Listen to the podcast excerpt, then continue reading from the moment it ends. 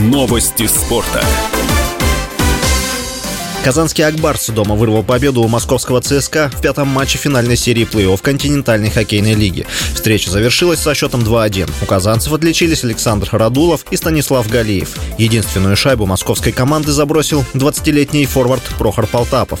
Таким образом, Акбарс сократил отставание в серии до счета 2-3. Следующий матч пройдет на арене армейцев 27 апреля. Стартовый свисток прозвучит в 19.30 по московскому времени. ЦСКА – действующий обладатель Кубка Гагарина.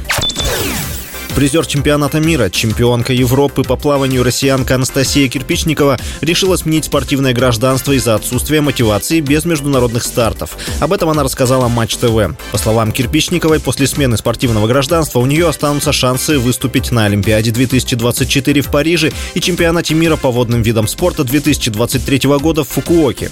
На прошлой неделе президент Всероссийской Федерации плавания Владимир Сальников рассказал, что Кирпичникова и Марк Николаев начали процедуру смены спортивного гражданства. Кирпичникова будет выступать за Францию, Николаев – за Австралию назван еще один возможный соперник сборной России в международном матче. Наша команда может сыграть со сборной Объединенных Арабских Эмиратов. Товарищеская встреча может пройти в Абу-Даби в 2023 году. Либо в конце июня, начале июля, либо осенью в перерыве на матчи сборных. Ранее президент Российского футбольного союза Александр Дюков рассказал, что команда может встретиться с футболистами из стран Азии, Африки и Латинской Америки.